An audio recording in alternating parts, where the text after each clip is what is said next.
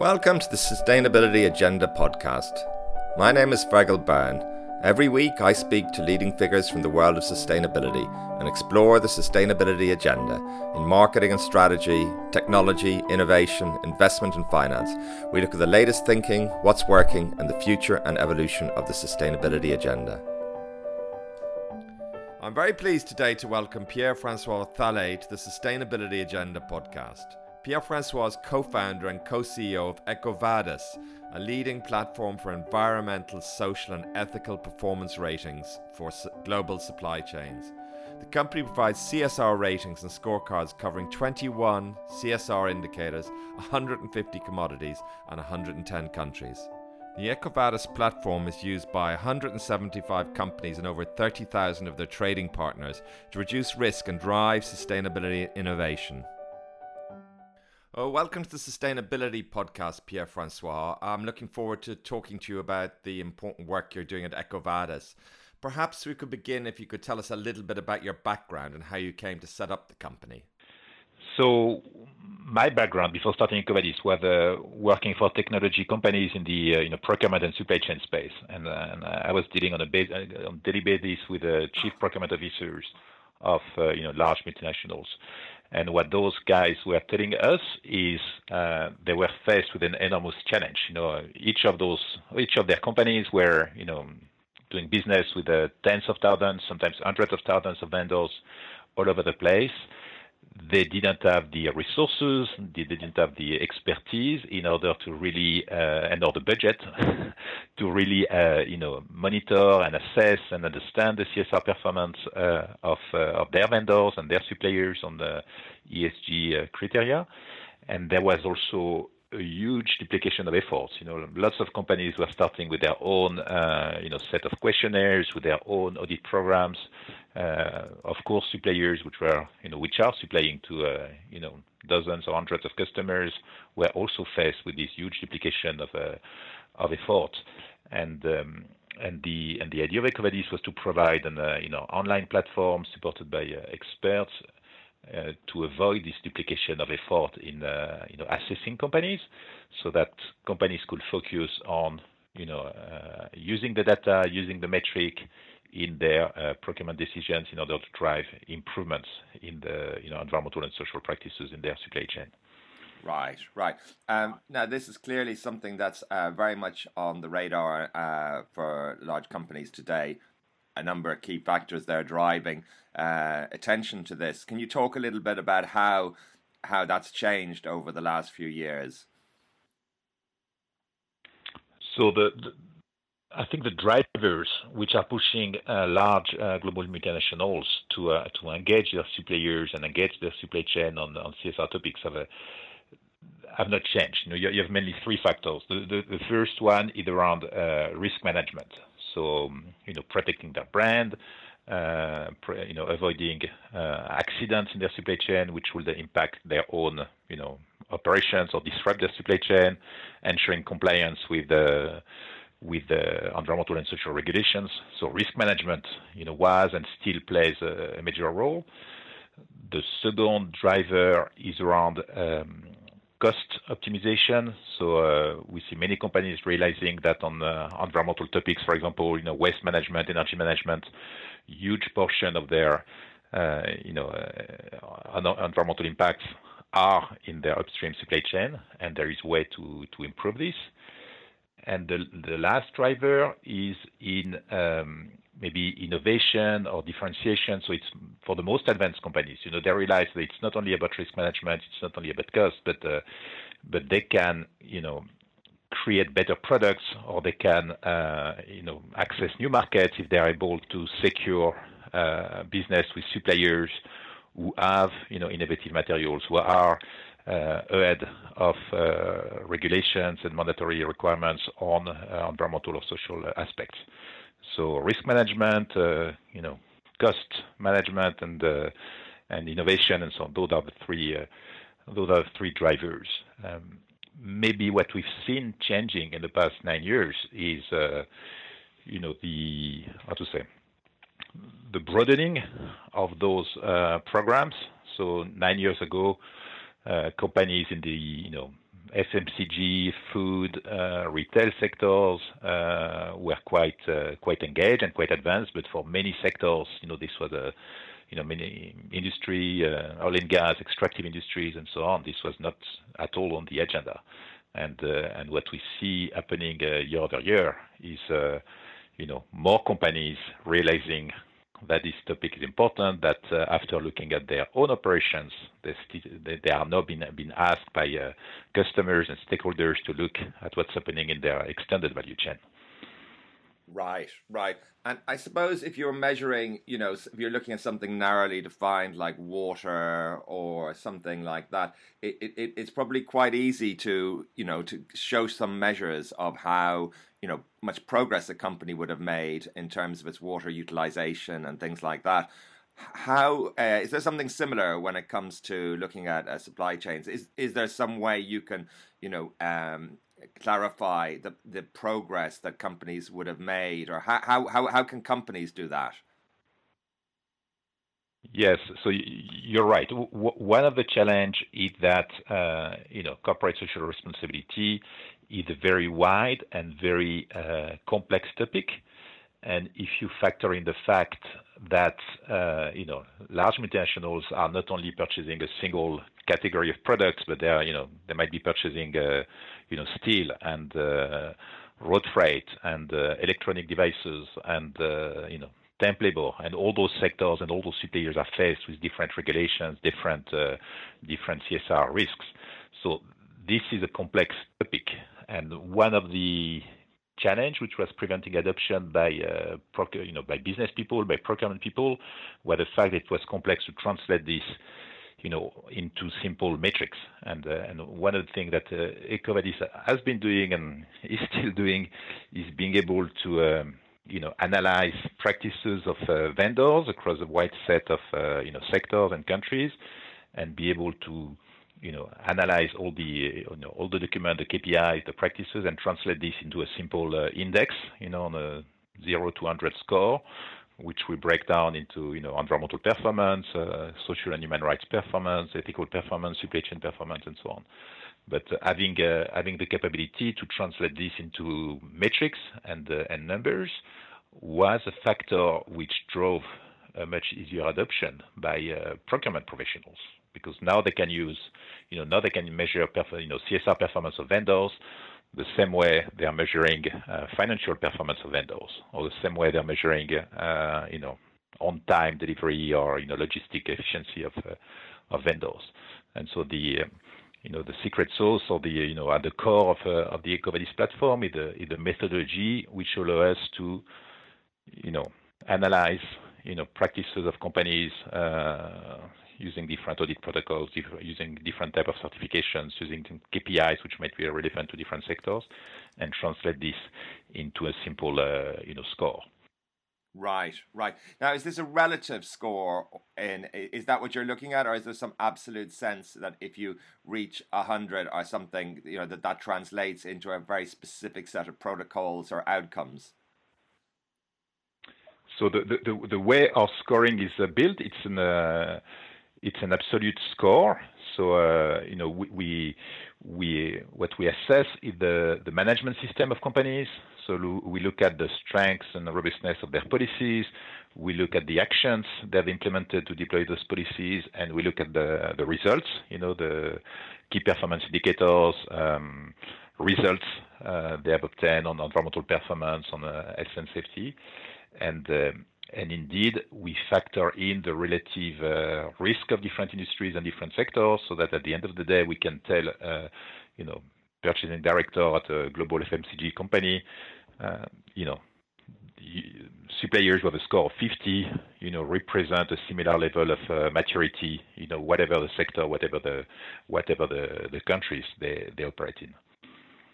Right, right. I'm just thinking about this. You know, the the, the top score that you might get. I I know uh, Toby Heaps from uh, Corporate Knights um, recently talking about their uh, talking about various uh, sustainability lists and just saying that you know even if you're in the top 50 of of of the ranking, it doesn't mean that you're automatically green in a sense. You know it means that you know uh, you're on the on the on on the way and you've made progress and and so forth.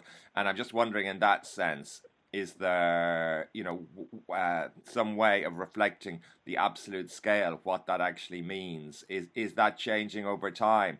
Could a could a company for example be you know getting 87 but um in in over time that means something different because overall the standards are improving? I'm i'm just trying to translate that into some some sense. You know if you said that a company was making a million dollar profit uh, you you can relate to that um, I'm just wondering, is there a similar way of looking at your ratings? Yes. So, um, so yes, indeed. So the, the way the scoring is built um, in some industry sectors or in some countries, you know, we see the best performer scores or the average scores of companies being much lower than in other sectors. So, you know, like the, the best in a sector will not get 100. It's an uh, absolute scale in this uh, in this respect. And indeed, um, you know, we track year-over-year changes in the scores of uh, companies. Uh, so Overall, we are seeing that companies, thanks to the feedback we provide, and thanks also to the feedback that uh, you know our customers or the buyers are providing, or the pressure the buyers are providing, are you know, they are slowly improving their score, 67% uh, this uh, in the in the past year, 67% of uh, companies were improving their, their score year over year. But we also see scores going down, either because you know companies have stopped you know, reporting on, specific topics or stop being certified on specific topics or have lower KPIs, or also because the framework is uh, evolving year over year. And uh, indeed, when uh, a new regulation is implemented, for example, on the, you know, conflict minerals and and companies, you know, are not doing anything to to to um, to ensure they, they, they cope with this regulation, their scope might, might go down. So, so generally, we, we see scores going up, albeit very slowly. Uh, but we see we see some companies where the where the, the rating is going down, uh, either because they've changed something to, their own operation or they didn't improve their management system to cope with new expectations of uh, stakeholders. Right, right, um, and um, presumably some areas they're making more progress than others.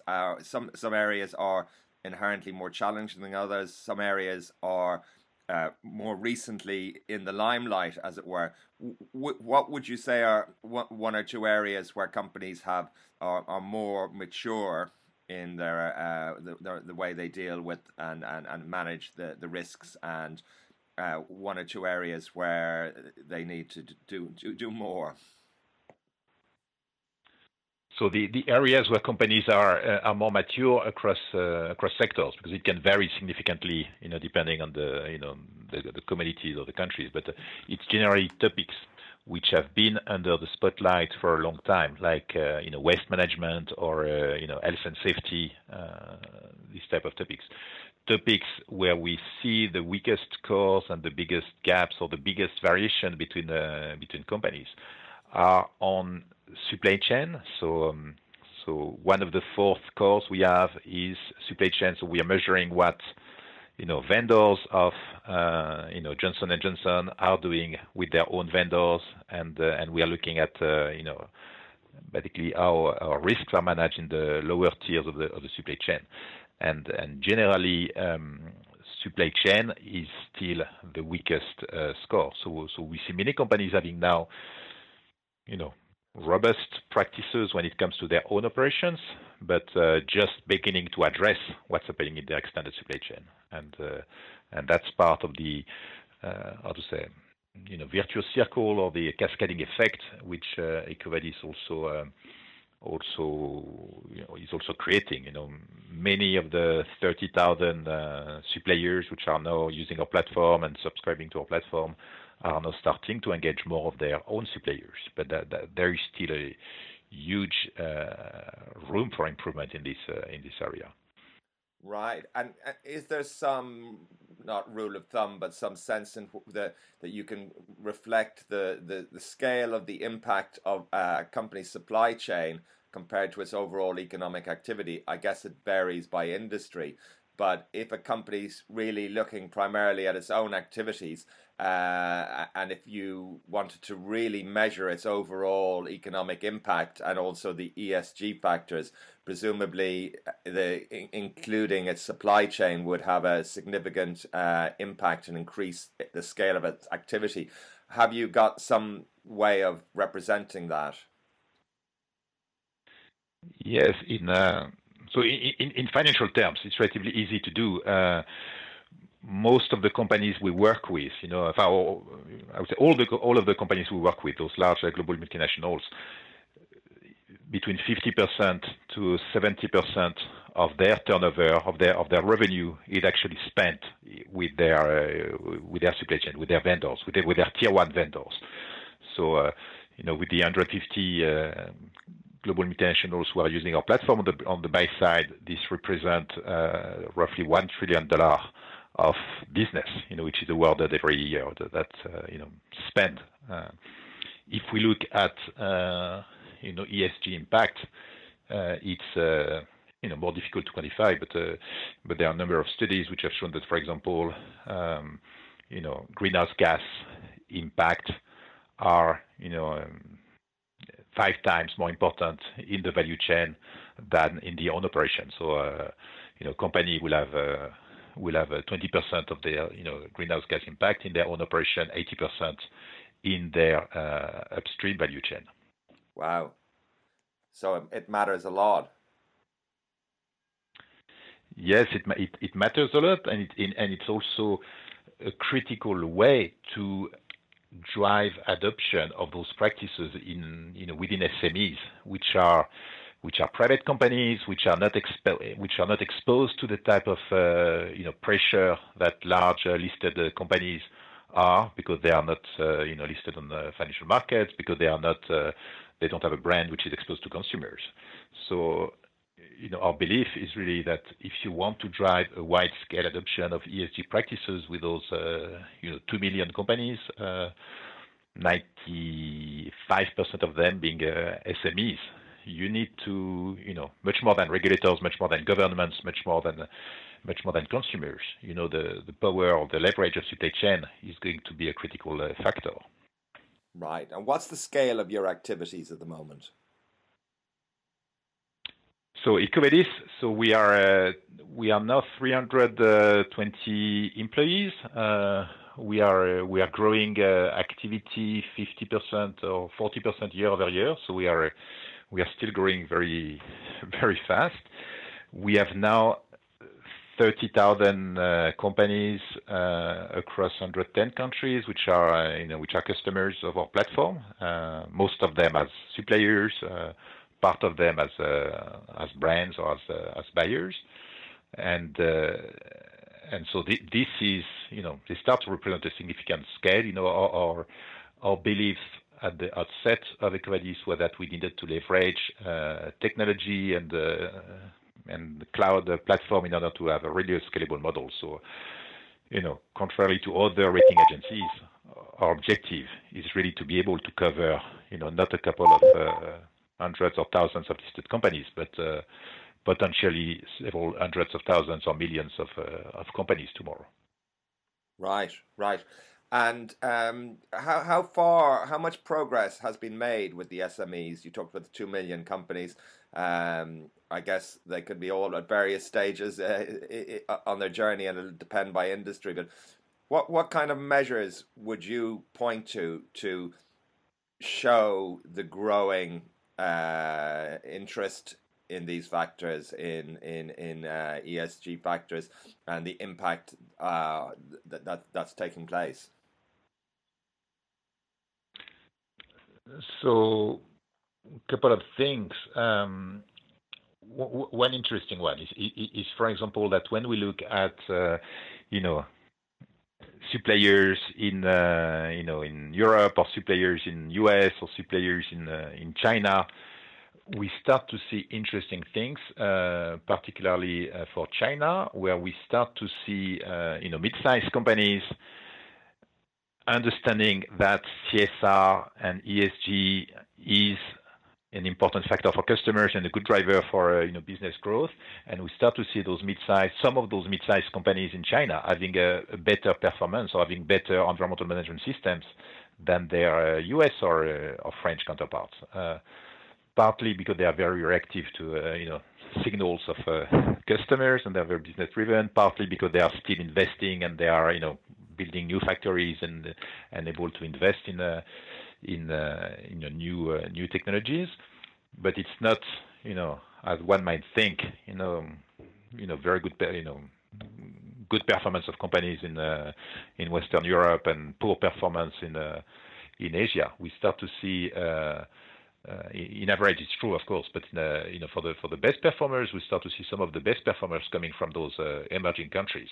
So we we showed that you know for for SMEs, they can be quick to adapt, and when their end customers, when these large you know global binationals send a signal saying that they will give a preference to companies with a good uh, CSR rating or that they will uh, factor this in their procurement uh, or business award decision. You know, they, they can be fast to um, to to react. Right, right. And to what extent, what, how, how important a role is regulation playing here? There's a new administration in the United States. The regulation, uh, the regulatory drive, maybe not what it was.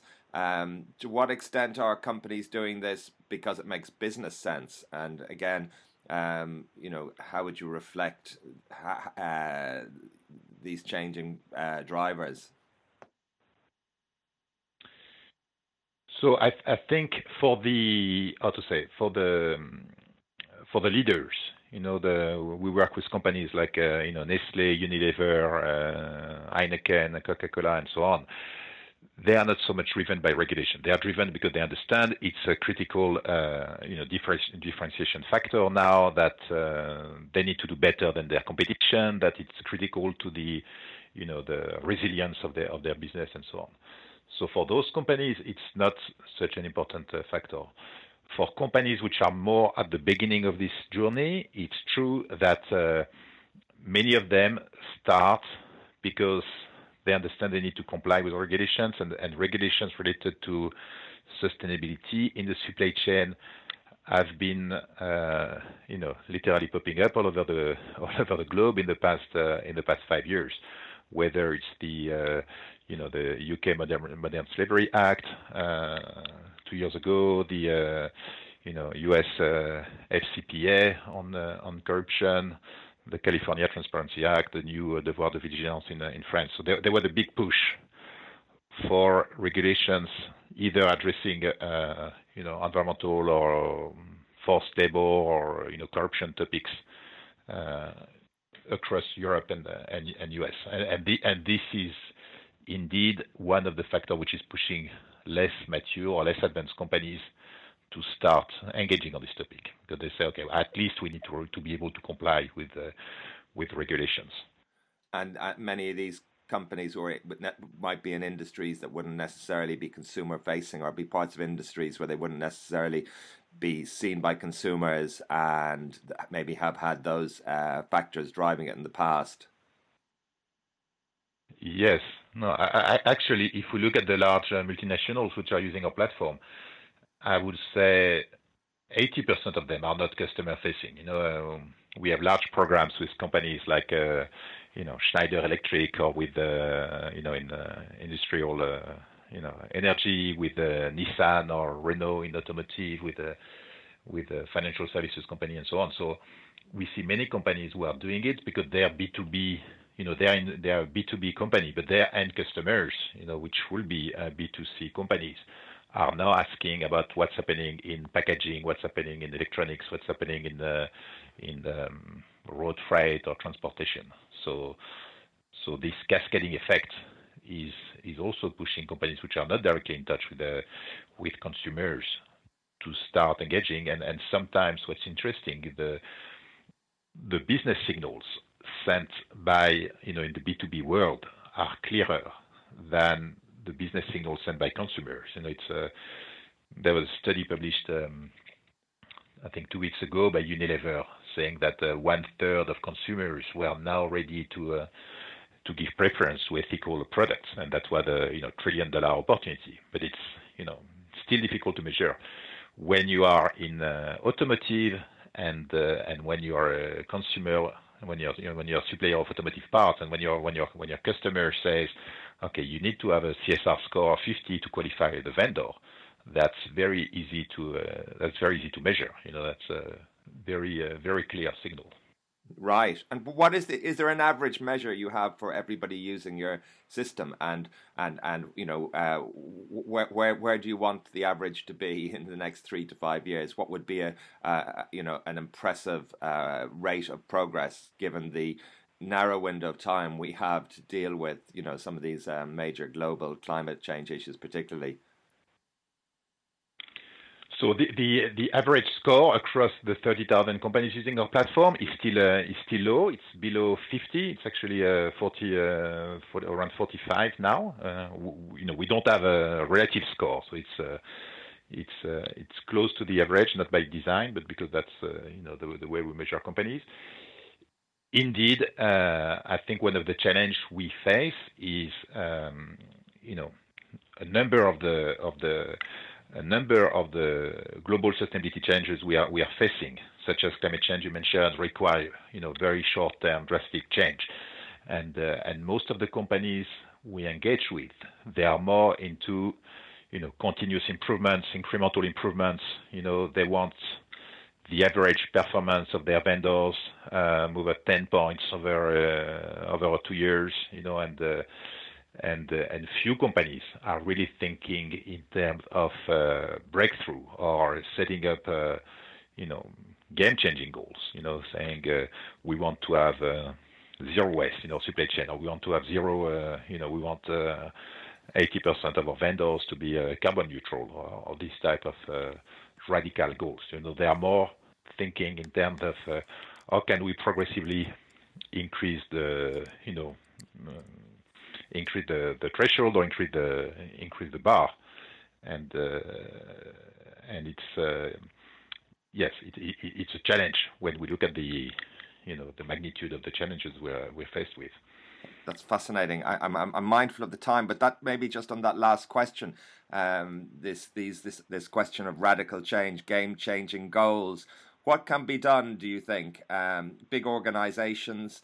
Can be difficult to change, and people talk about a burning platform that sometimes needs something like that to really create uh, exponential change. And I, I, just interviewed John Elkington, who who uh, from Volans, who talks a lot about these you know, exponential technologies and the potential they have, and, and really exponential thinking. Now, I know a lot of that can, comes out of uh, uh, west coast of America and can be quite uh, extreme. But I, I was wondering you know, have you some thoughts on on how to uh, do this, how to be more radical, and how to get those uh, bigger changes to, to take place?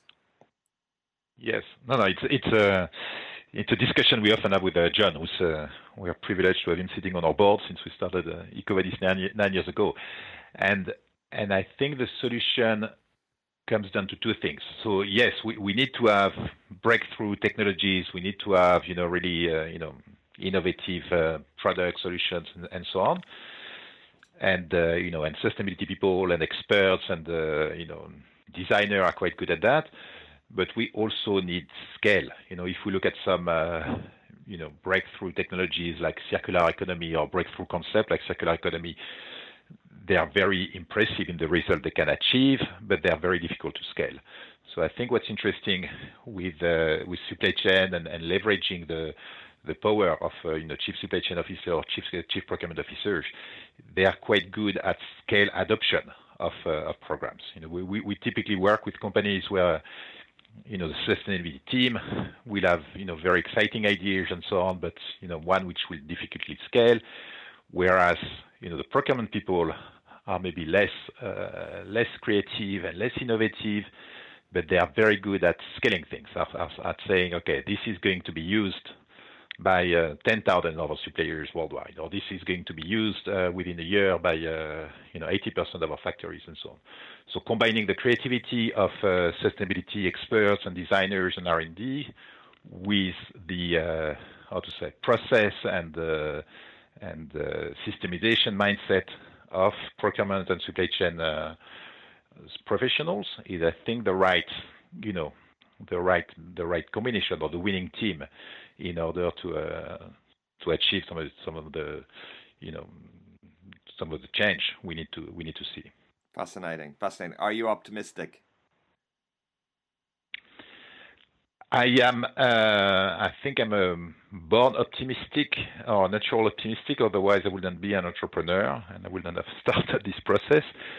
Some of the how to say, some of the changes we see, um, like you know, uh, government changes in the U.S. in the last months or across Europe in the last months, are very uh, very concerning. But uh, overall, I remain optimistic. Yeah. And finally, then, your vision for EcoVadis over the next three to five years, where do you want to be? So our, our vision for the three to next three to five years is, uh, in, you know, make, make those ratings even more, you know, mainstream and recognized and, and scale. And, and, and one of the key things we need to do for this is to leverage the power of uh, you know artificial intelligence and machine learning in order to you know further automate our platform. So we just completed last month uh, an investment round of 30 million uh, euros in order to provide us with the you know the, resources to fund all this R&D investment.